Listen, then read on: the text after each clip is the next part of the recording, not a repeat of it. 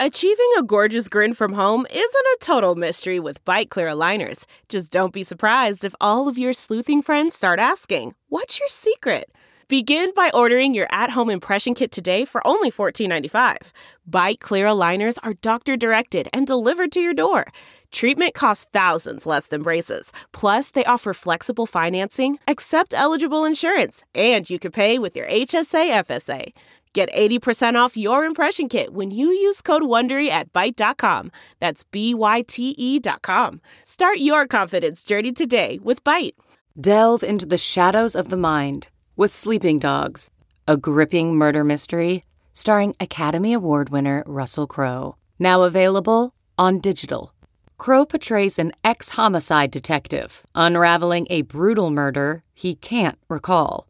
Uncovering secrets from his past, he learns a chilling truth. It's best to let sleeping dogs lie. Visit sleepingdogsmovie.com slash Wondery to watch Sleeping Dogs, now on digital. That's sleepingdogsmovie.com slash Wondery. Okay, picture this. It's Friday afternoon when a thought hits you. I can spend another weekend doing the same old whatever, or I can hop into my all-new Hyundai Santa Fe and hit the road. With available H-Track all-wheel drive and three-row seating, my whole family can head deep into the wild. Conquer the weekend in the all-new Hyundai Santa Fe. Visit HyundaiUSA.com or call 562 for more details. Hyundai, there's joy in every journey.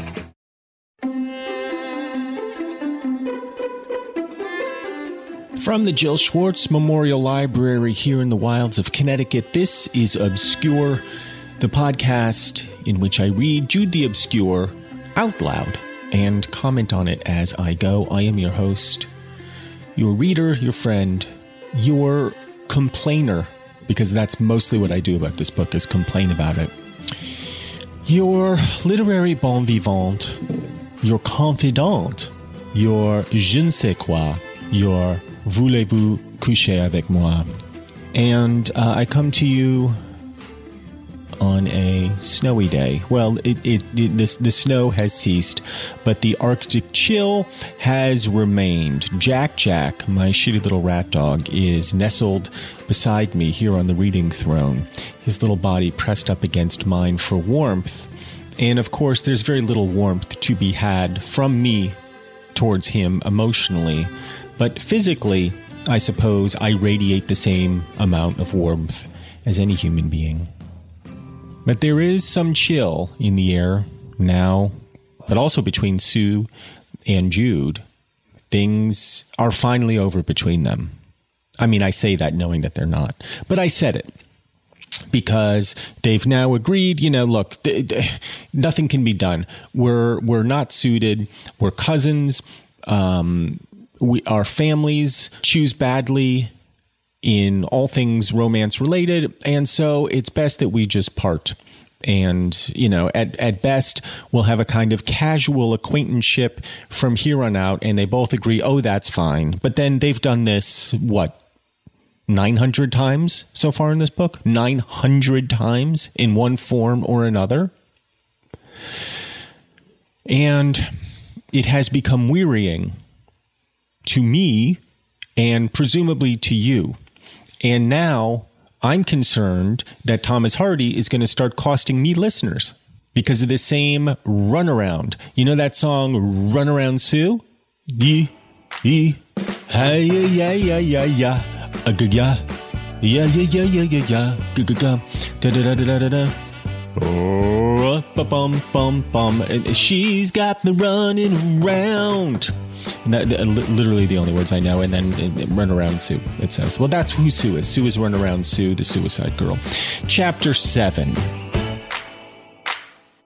Tidings from Sue a day or two after passed across Jude like a withering blast. So it took all of a sentence for her to reach out to him. All of a sentence, 10 words or so, for her to put him on blast as Thomas Hardy says, before reading the letter, he was led to suspect that its contents were of a somewhat serious kind by catching sight of the signature, which was in her full name, never used in her correspondence with him since her first note. So here's the letter My dear Jude, I have something to tell you which perhaps you will not be surprised to hear, though certainly it may strike you as being accelerated. And I can only imagine that what she's about to say is Phillips and I just decided to get married, right? We're just going to go off, we're going to get married, or some such thing. Because even though, uh, because Sue was holding out hope for something better in her life, she kind of thought maybe it could be Jude. She decided it couldn't be, so she's just like, fuck it, I'll marry the boring school teacher. Let's see what she says uh, it certainly may strike you as being accelerated, as the railway companies say of their trains. Well, that's a little modern joke that uh, Sue has put in there, I guess. Mr. Phillotson and I, uh huh, are to be married quite soon, as predicted, in three or four weeks. We had intended, as you know, to wait till I had gone through my course of training and obtained my certificate so as to assist him, if necessary, in the teaching, but he generously says he does not see any object in waiting. Now I am not at the training school. It is so good of him. yeah, it's so good of him. You remember Phillotson, uh, uh, confronted Jude and was like, "Hey, hey, man, I heard, I heard, I heard you was uh, you was dating my dame." And Jude's like, "No, we just spent several nights together in very peculiar circumstances, but my God, man, no. I mean, I never laid a glove on her." And in that case, he was telling the truth, to all of our dismay. It is so good of him, she says, because the awkwardness of my situation has really come about by my fault in getting expelled. Wish me joy. Remember, I say you are too, and you mustn't refuse your affectionate cousin, Susanna Florence Mary Bridehead. Jude staggered under the news could eat no breakfast, and kept on drinking tea because his mouth was so dry. Then presently he went to his work and laughed the usual bitter laugh of a man so confronted. Everything seemed turning to satire, and yet what could the poor girl do, he asked himself, and felt worse than shedding tears. Oh, Susanna Florence Mary, he said as he worked, you don't know what marriage means. Oh, well, now this is an interesting turn. This is an interesting turn. Jude, who really wanted nothing else than to be with Susanna Florence Mary, I guess in my mind, what would have happened had she said, "Oh Jude, I love you and you love me, let's be together," is that they had they would have contrived some way of getting married. Right? Even though Jude technically can't because of Arabella, blah, blah, blah, he would have had it annulled, something would have happened, and they would have ended up in connubial bliss. It never occurred to me that Jude would have turned his back on the institution of marriage because he himself is so straight laced and so uh, predicated, predicated, predicted, predicated. He's so into institutions. His inclination is just to accept institutions as they are. And what greater institution is there, not only in the culture, but in the church? Than marriage. Sue is the one who has been saying this whole time, I do not belong in this married world, this world of husbands and wives, and consumers and capital and Christians. I'm something else and now she's saying oh i'm gonna i'm gonna i'm gonna get married. I'm gonna do the status quo thing. And jude is going well sue you have no idea what marriage means. I mean yes jude had an unhappy marriage but i didn't think it had soured him on the institution in its entirety. Now if sue had come to me and said michael what do you think about marriage? I would have said well i've had 20 blissful years with my bride and if you have listened to this podcast up until this point, you've heard my my bride appear here on this podcast, and you can tell just how blissful we are. Last night at dinner, my son was explaining how annoyed he gets when Martha corrects him on everything, uh, including how to hold the cheese grater. And oh, there was something else equally mundane that she was correcting him on. And, and she does the same to me. And she says, well, that's part of a mother's job to him. And I suppose that's right. It's not part of a wife's job, I don't think. I'm not sure that it's part of a mother's job either to tell, to instruct your boy how to hold a cheese grater the proper way. She just did something miraculous right before I came into the library here. We had ordered a rug and it came wrapped in plastic, thick wrap, uh, plastic wrap, the way you would wrap a rug. And to get the rug loosened from the plastic wrap, we had to cut the plastic wrap open and kind of force it apart with our hands, thus ruining the plastic wrapping. Well, upon looking at the rug and putting it out in our foyer, which is where we thought the rug would go, we both decided, no, we don't like this rug and we have to send it back. Well, how do you send back a rug? You have to rewrap it. But the plastic wrapping had been utterly decimated by the scissors, by my claws, probably by my teeth at one point because it was so well enshrouded in this plastic wrap. So Martha says, here, take one end of the rug. Let's bring it back over to the foyer. The rug's all nicely folded. She takes the plastic wrap out, the, the, the, the scraps of plastic wrap, and basically reassembles it with nothing but uh, a keen eye and a roll of shipping tape. And the next thing you know, the, ra- the, the rug is all wrapped up like a pretty little burrito, ready to be sent back to, to where it came. So if Sue Bridehead had said, Michael, what do you think? Should I should I get married? I would have said there are miracles to be found in marriage. Miracles, Sue. I discovered one today. My wife does exquisite work with shipping tape. So, uh, you know, I'm convinced about marriage, and uh, but I'm not convinced that my wife is the best at it. She's very good. I'll, I will. I'll have her on, and we'll bicker. And you guys like when we bicker because, I mean, that's the only way we know how to communicate. Let's take a little break. I'll bring Martha on. CarMax is putting peace of mind back in car shopping by putting you in the driver's seat to find a ride that's right for you. Because at CarMax, we believe you shouldn't just settle for a car. You should love your car.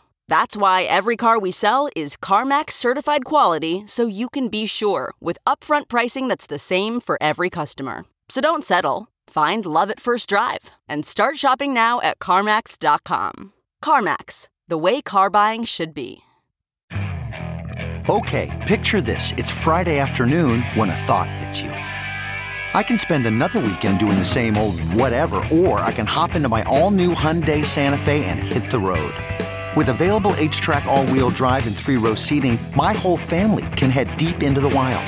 Conquer the weekend in the all-new Hyundai Santa Fe. Visit HyundaiUSA.com or call 562 for more details.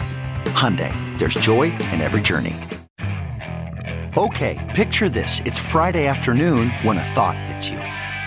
I can spend another weekend doing the same old whatever, or I can hop into my all-new Hyundai Santa Fe and hit the road. With available H-Track all-wheel drive and three-row seating, my whole family can head deep into the wild. Conquer the weekend in the all-new Hyundai Santa Fe. Visit HyundaiUSA.com or call 562 for more details. Hyundai, there's joy in every journey.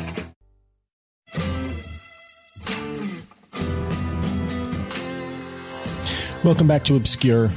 I'm your reader, and, and I like to think best friend Michael Ian Black, joined now by my wife of 20 years, who uh, I was just talking about, Martha. I just want to say, I just came in your office and I. It's not my office. It's the Jill Schwartz Memorial well, Library. The M- Memorial Library. And it's a mess in here. Right. It is. I don't understand that because you're a very kind of neatnik Right. uh, in the rest of the house. And then I come in here and, like, for instance, you've got two candles, like, like just like tumbled over on the rug on their sides. Why would you Well, have? they're not lit. I just don't understand like how that even happened. In fairness to me, I didn't. I just see- kind of just oh I'm clearing the sp- I'm clearing the table off and just like pushed them, and then there's I mean this is like Ru- our daughter's room, Ruthie's room, and then I- there's like random stacks of things all over the floor. I, and Right. it's just surprising to me because I'm normally very persnickety when it comes to messes. yeah you are Because uh, I'll tell you why. Because the you make me keep the kitchen like a drill sergeant, I make you keep the kitchen. sort of. I clean the kitchen. I know. Eighty percent of the time, I'm Yeah. the one cleaning the kitchen. And you're, so and I'm you're not mad, making you. But you're mad when it's not Yes, super clean. that's right. So I come in here and I'm shocked to see what a pigsty I know. I know. I mean, like even the, okay, the trash bin y- y- has a lid. Okay, so you were too lazy to take the lid off to put the trash in the trash bin, and instead just put the trash on top of the lid of the trash bin. Yeah. right. I'm assuming that's trash. yeah, that's trash. Okay. Uh, So let's move on. But this is a good example, I think, of your what I was just talking about when you when you feel the need to correct Yes. everybody doing everything. Okay, well, I just listened to that bit with you with the cheese grater, and I just wanted to say, in my defense, Elijah is right handed. And although he does some things kind of weirdly, like, uh, like for instance, he's right-handed, but he writes like a lefty with his hand all curled up in that weird lefty way that many lefties do. Barack Obama does that. Great president. Yeah, a lot of lot of lefties. Great guy. I've only met like one or two lefties that don't do that weird curled thing I don't with their do that. hand. But he was trying to grate the cheese, the grater in his left hand, and he's a righty, and he was having trouble and wasn't being very successful. So I said to him, if you switched hands and did it with, it would be a lot easier, and you'd have, you'd, it would just work. and uh, his annoyance was palpable. Well, yeah, but that's okay. And then we all discussed how you had corrected the way he grates the cheese, and it, it uh, and then you corrected me on something, and it makes me feel small. Okay, well, that's for a therapy session, I guess. This is my therapy. But, this is um, this is my therapy. I read the book, I talk about my anxiety and angst, and then I don't get any feedback, which is not that different from going to many therapists. well, that's not true, but anyway. Um, I think that Just yes and me. Just if I say something, just go yes, that's true, or yes and, not okay. no but. yes. Oh, and Yes, But this is very typical of many marriages. People kind of get into these patterns of belittling and shaming. no, but just like nitpicking. Just Right. Do you do you feel like I nitpick you? Um, no, So when you say people nitpick, I don't think it's uncommon. right? But it's you. But you're you're acknowledging that it's fairly one sided. I think when you live with someone, just little things. I live to- with someone. to grate on your. I do live with someone.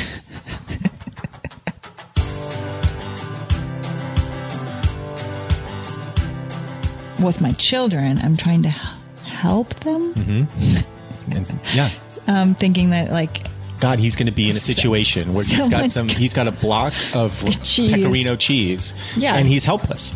yeah, And he's helpless. it's just an instinct. He could die that way. It's just an instinct as a mother. This is what marriage is. a disaster. No, it's just learning to negotiate each other's Foibles. not just foible, just like just You could say yes, foibles and. Well, Martha, you have been, as always, Am I done Yeah. already? Yeah. See, it's easy to make a podcast. You should make a podcast. Okay. Um, I want to thank you so much for taking time out of your busy schedule. I know you do not have a lot of time to reflect on things like our marriage. No. Thank you, as always, not only for appearing on the podcast, for, but for being my wife. And thank Oh, you. you're welcome. and thank you for being the mother of our children You're welcome. and uh, for introducing me, however obliquely, to Jude the Obscure. Okay. Great. Well, I'm glad we did that. Always good to check in with Martha. This is her book, after all. And now back to the book. We pick back up here in part three, chapter seven, and we are again on the topic of marriage. Jude says to Sue, You don't know what marriage means. Could it be possible that his announcement of his own marriage had pricked her onto this, just as his visit to her when in liquor may have pricked her onto her engagement? To be sure, there seem to exist these other and sufficient reasons, practical and social, for her decision, but Sue was not a very practical or calculating person, and he was compelled to think that a pique at having his secret sprung upon her had moved her to give way to Phillotson's probable representations, that the best course to prove how unfounded were the suspicions of the school authorities would be to marry him offhand, as in fulfillment fulfillment of an ordinary engagement. Sue had, in fact, been placed in an awkward corner. Poor Sue. It literally says that. Poor Sue, with a little exclamation mark. So Jude's making it all about him. He's going, well, she's only getting married to him because she was upset that I revealed that I was married and he's centering the whole experience on him. And he and he's saying well uh, she wouldn't have done it if it wasn't for me and if it wasn't our little fight. And and she wouldn't have even got engaged to him if I hadn't shown up at her house drunk and blah blah blah blah blah. And it's very arrogant of her, him to say so. But in fact I think he's right. I mean I do. I think he's right. I think it is it is centered on him. And in fact the name of the book is called Jude the Obscure. So let's put that to rest right now. Sometimes it can be centered on you because you are the center In my experience, I have been the center of everything. He determined to play the Spartan, to make the best of it, and support her. But he could not write the requested good wishes for a day or two. Meanwhile, there came another note from his impatient little dear. Jude, will you give me away? I have, I mean, who is she? She's such a tease. She's like, Jude, I know you're in love with me, so will you come to my wedding and give me away to this other guy? You'll do that, right? Like, that's cool, right? You'll do that? Like, you'll just show up and pretend to be happy for me. And not only that, but also walk me down the aisle and give me away to this guy who you know I don't love, who is the competition for your affections. You'll do that, right? I have nobody else who could do it so conveniently as you, being the only married relation I have here on the spot. She's twisting the knife. Even if my father were friendly enough to be willing, which he isn't.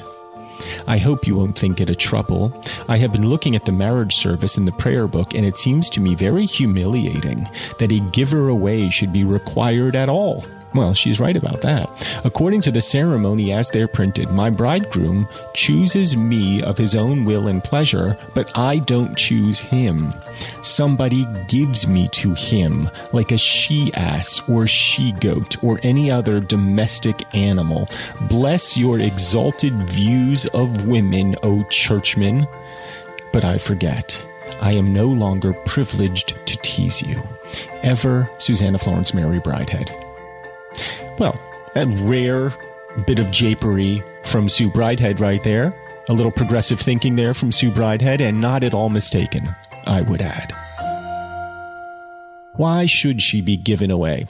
We know for Sue, certainly, that she chose Phillotson and not the other way around, and she did it with some reluctance, perhaps a great deal of reluctance the way you go to Burger King sometimes and you're like, well, nothing really looks good here.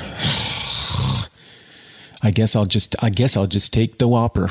Nothing really looks good on the Burger King menu, so I just I you know what? Phillotson isn't even the Whopper. He is the chicken sandwich and not even the crispy one. He's the grilled chicken sandwich. That's what she has ordered off the Burger King menu because she was hungry and you have to eat something. So she's like, I'll just get the goddamn grilled chicken sandwich. The, ch- the grilled chicken sandwich didn't choose her. She chose it. The grilled chicken sandwich had made itself known to her. There's no mystery that there's a grilled chicken sandwich just waiting to be purchased at Burger King, but nobody wants it. It takes somebody like Sue, disgusted with the entirety of the world and with Burger King specifically, to walk in there and say, Fine, you'll do. And that's what happened here. Jude screwed himself up to heroic key and replied, My dear Sue, of course I wish you joy, and also of course I will give you away. What I suggest is that as you have no house of your own, you do not marry from your school friends, but from mine. It would be more proper, I think, since I am, as you say, the person nearest related to you in this part of the world. I don't see why you sign your letter in such a new and terribly formal way. Surely you care a bit about me still. Ever your affectionate Jude. So he's jigging the knife back at her. They've got little pen knives and they're just kind of slashing at each other a little bit. Death by a thousand cuts is what we're looking at here. Just a little. You know, they're all just trying to inflict just a little bit of damage on each other and see where the blood may fall. What had jarred on him even more than the signature was a little sting he had been silent on. now, now, now Hardy is about to say what I just said.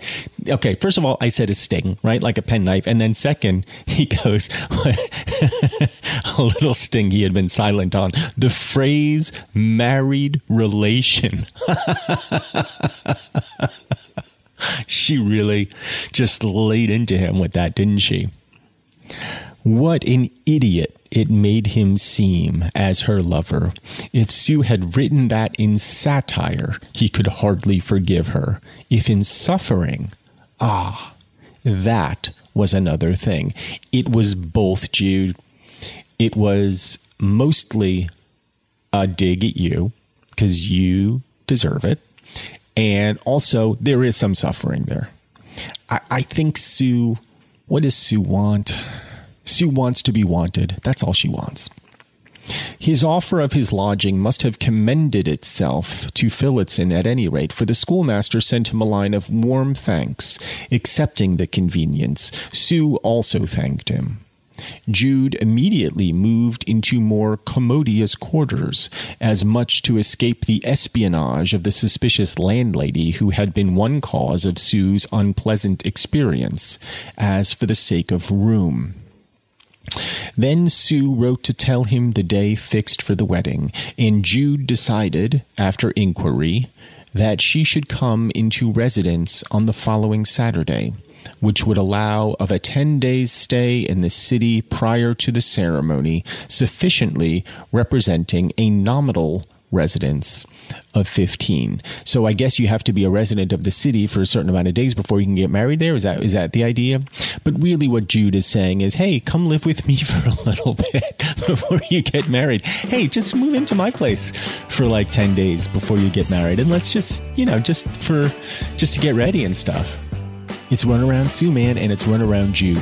It's both of them running around each other. Hey, hey. Oh, oh, oh, oh, oh. whoa. Oh, whoa, whoa, whoa, whoa, whoa. Oh, I'm gonna refill my tea, tea, and be back to the podcast. It ends with a T, so I'm trying to rhyme tea with tea.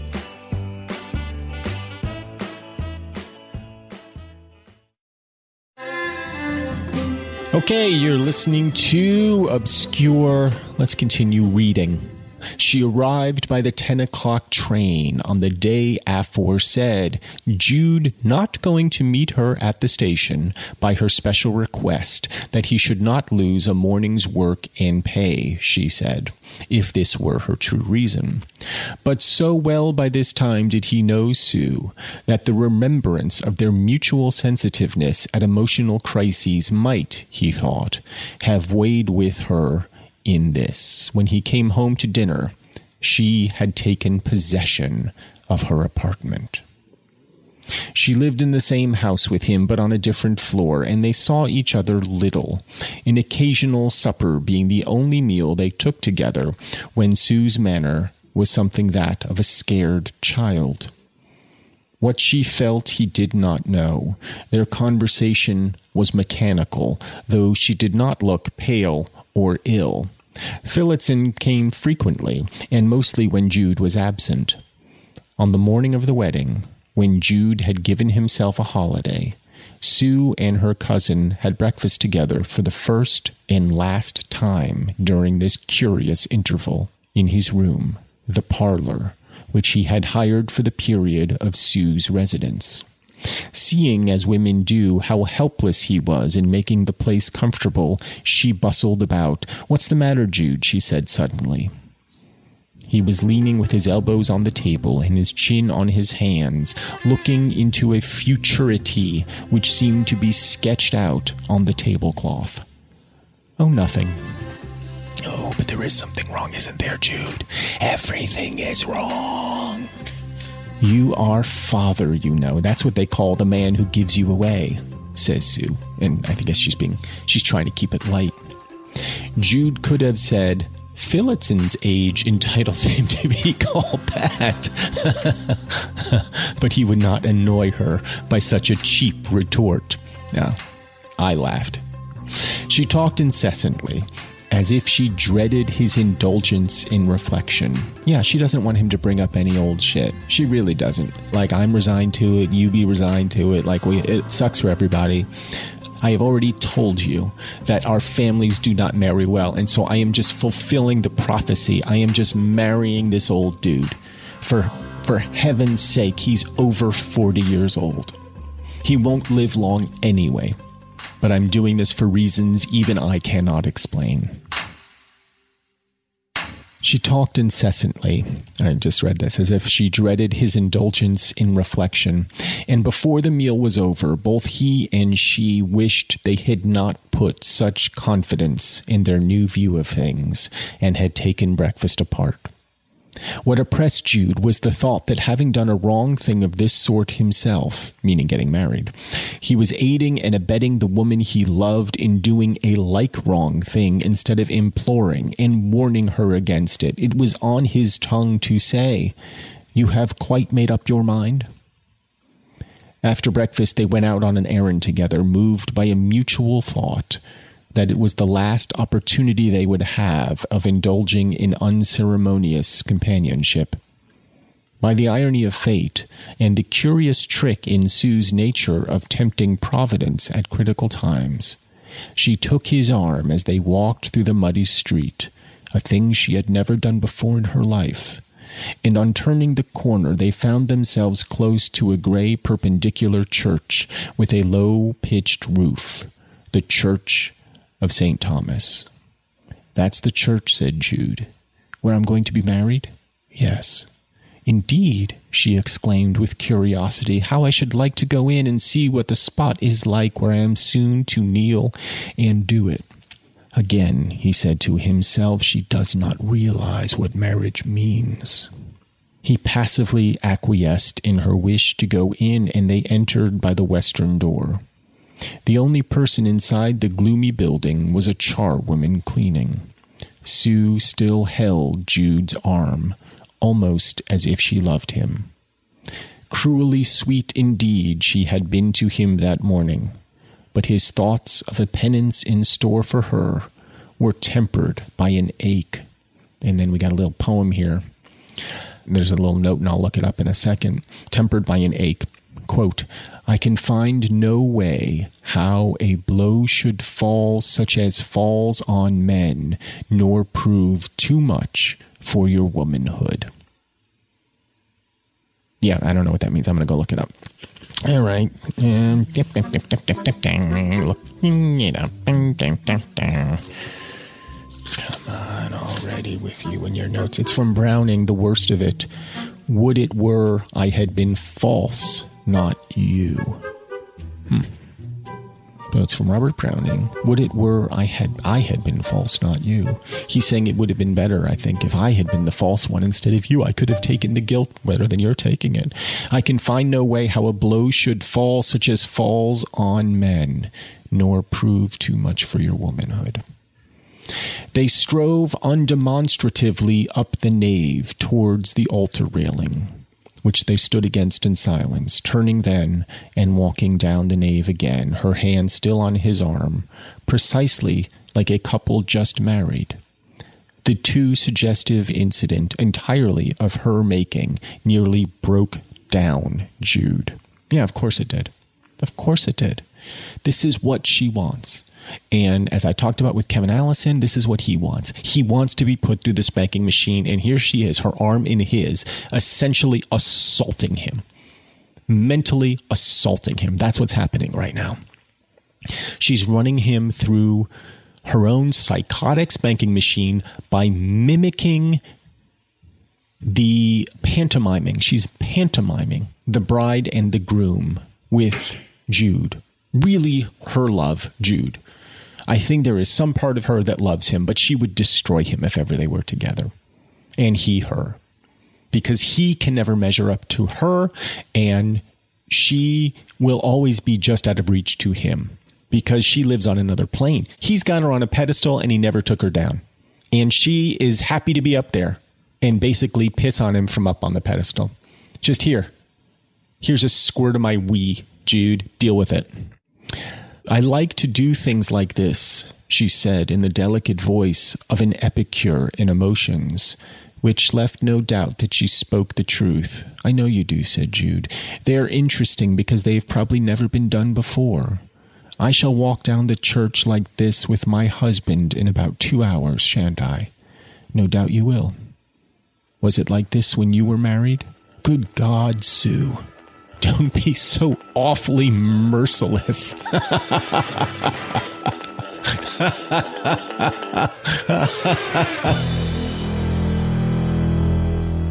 that satisfaction that you hear in my voice is the satisfaction of him finally just saying something fulsomely, just being true. Why are you torturing me like this, Sue? And then, of course, he walks it back immediately. There, dear one, I didn't mean it.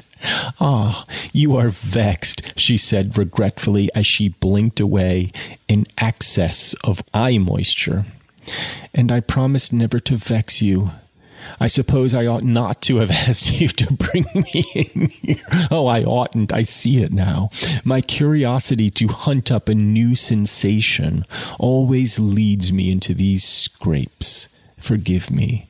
You will, won't you, Jude? Well, of course he will. The appeal was so remorseful that Jude's eyes were even wetter than hers as he pressed her hand for yes. Now we'll hurry away and I won't do it any more, she continued humbly. And they came out of the building, Sue intending to go on to the station to meet Phillotson. But the first person they encountered on entering the main street was the schoolmaster himself, whose train had arrived sooner than Sue expected. There was nothing really to demur to in her leaning on Jude's arm, but she withdrew her hand, and Jude thought that Phillotson had looked surprised. We have been doing such a funny thing, said she, smiling candidly. We've been to the church, rehearsing, as it were, haven't we, Jude?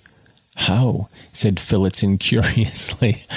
Jude inwardly deplored what he thought to be unnecessary frankness. But she had gone too far not to explain all, which she accordingly did, telling him how they had marched up to the altar Seeing how puzzled Phillotson seemed, Jude said, as cheerfully as he could, I'm going to buy her another little present. Will you both come to the shop with me? No, said Sue. I'll go on to the house with him. And requesting her lover not to be a long time, she departed with the schoolmaster. Wait, who's her lover there? Requesting her lover not to be a long time, meaning Jude. She departed with the schoolmaster. Well, why why is Thomas Hardy calling what? Why is he? What? He's not her lover. He wants to be her lover, but he's not. Well, my, how the time has flown. Uh, I've just been receiving a telephone call as we talked. Perhaps if you turn up the volume in your own headphones if you're listening to this on a personal stereo system, such as a Walkman or Discman or such. You might even hear the vibrating of my telephone uh, inquiring as to my whereabouts. Where are you? says the phone. Will you not speak with me? And I said to the phone, I shall not. All of this happened telekinetically, of course, because I was reading to you. But Sue's about to get married unless something prevents it. And I'm curious now. Do you do you listeners want to lay odds on whether they actually go through with the ceremony or not? I'm very curious. And if not, who stops it? Is it A, Jude, B, Sue, or C, Phillotson? Any one of the three would be firmly motivated in their uh, stopping the ceremony. One of them saying up, standing up and saying, I-, I can't go through with it," or "I object," or "We cannot get married, dear Richard." Any one of those things. I don't know what's going to happen. In the end, I know nobody will be happy. That's pretty much all I know. But I've warmed up a little bit here in the Jill Schwartz Memorial Library. I've got my my little Afghan on me, also covering Jack, who loves to be burrowed under things. So he is burrowed under the blanket his head nestled against my upper thigh. On the outside, you pervs, on the outside of my thigh. And we are sitting here conjoined, the two of us, somewhat in uh, connubial bliss. So, will they get married? Won't they get married? We don't know. But we'll find out next time on another f- fascinating. Eh, I could do better than that. On another fully engaging. I mean, that has a pun in it, but it's not great. On another good episode of Obscure. And until then, I wish you adieu. Obscure is brought to you by Earwolf. For more information on Obscure, visit our show page at earwolf.com and be sure to subscribe to Obscure in your favorite podcast app like Stitcher or Apple Podcasts so you don't miss an episode. And you can talk to us at obscure with Michael Ian Black at gmail.com. If you like what you've heard, please write us a nice review on Apple Podcasts. And if you don't, why? Did you make it all the way to the credits? Obscure is produced by Jennifer Brennan, Mary Shimkin, and Robin Lynn, who also mixed and edited today's show with music composed by Craig Wedren. Special thanks to everyone at Earwolf, especially Chris Bannon, Colin Anderson, and the Earwolf engineer team of Brett Morris, Sam Kiefer, and Ryan Connor. If you would like information about sponsoring our show, email hello at midroll.com from the wilds of Connecticut. I'm Michael Ian Black. Dale, y'all! This is Tony Rodriguez. This is Carlos Santos. This is Riza Licea. And this is Oscar Montoya. When our powers combine, we are Spanish Aquí Presents. We have a brand new podcast here on Earwolf bringing you the best of the best of lo mejor of the Latinx comedy. Join us every Tuesday as we chat about what's going on in our lives, Latinx culture, and ¿qué es lo que? Lo que nos está picando. Lo que te pica. Don't worry, we'll tell you what that means if you listen. We'll also be joined by a new guest every single week. We'll get to know a little bit more about their lives. Every single week. Uh-huh. And then we'll make them sit back and watch us improvise their lives right back to them. Improvisation. Spanish Aquí Presents premieres July 16th. Subscribe now in Stitcher, Apple Podcasts, or wherever you listen. O donde sea. Spanish Aquí Presents.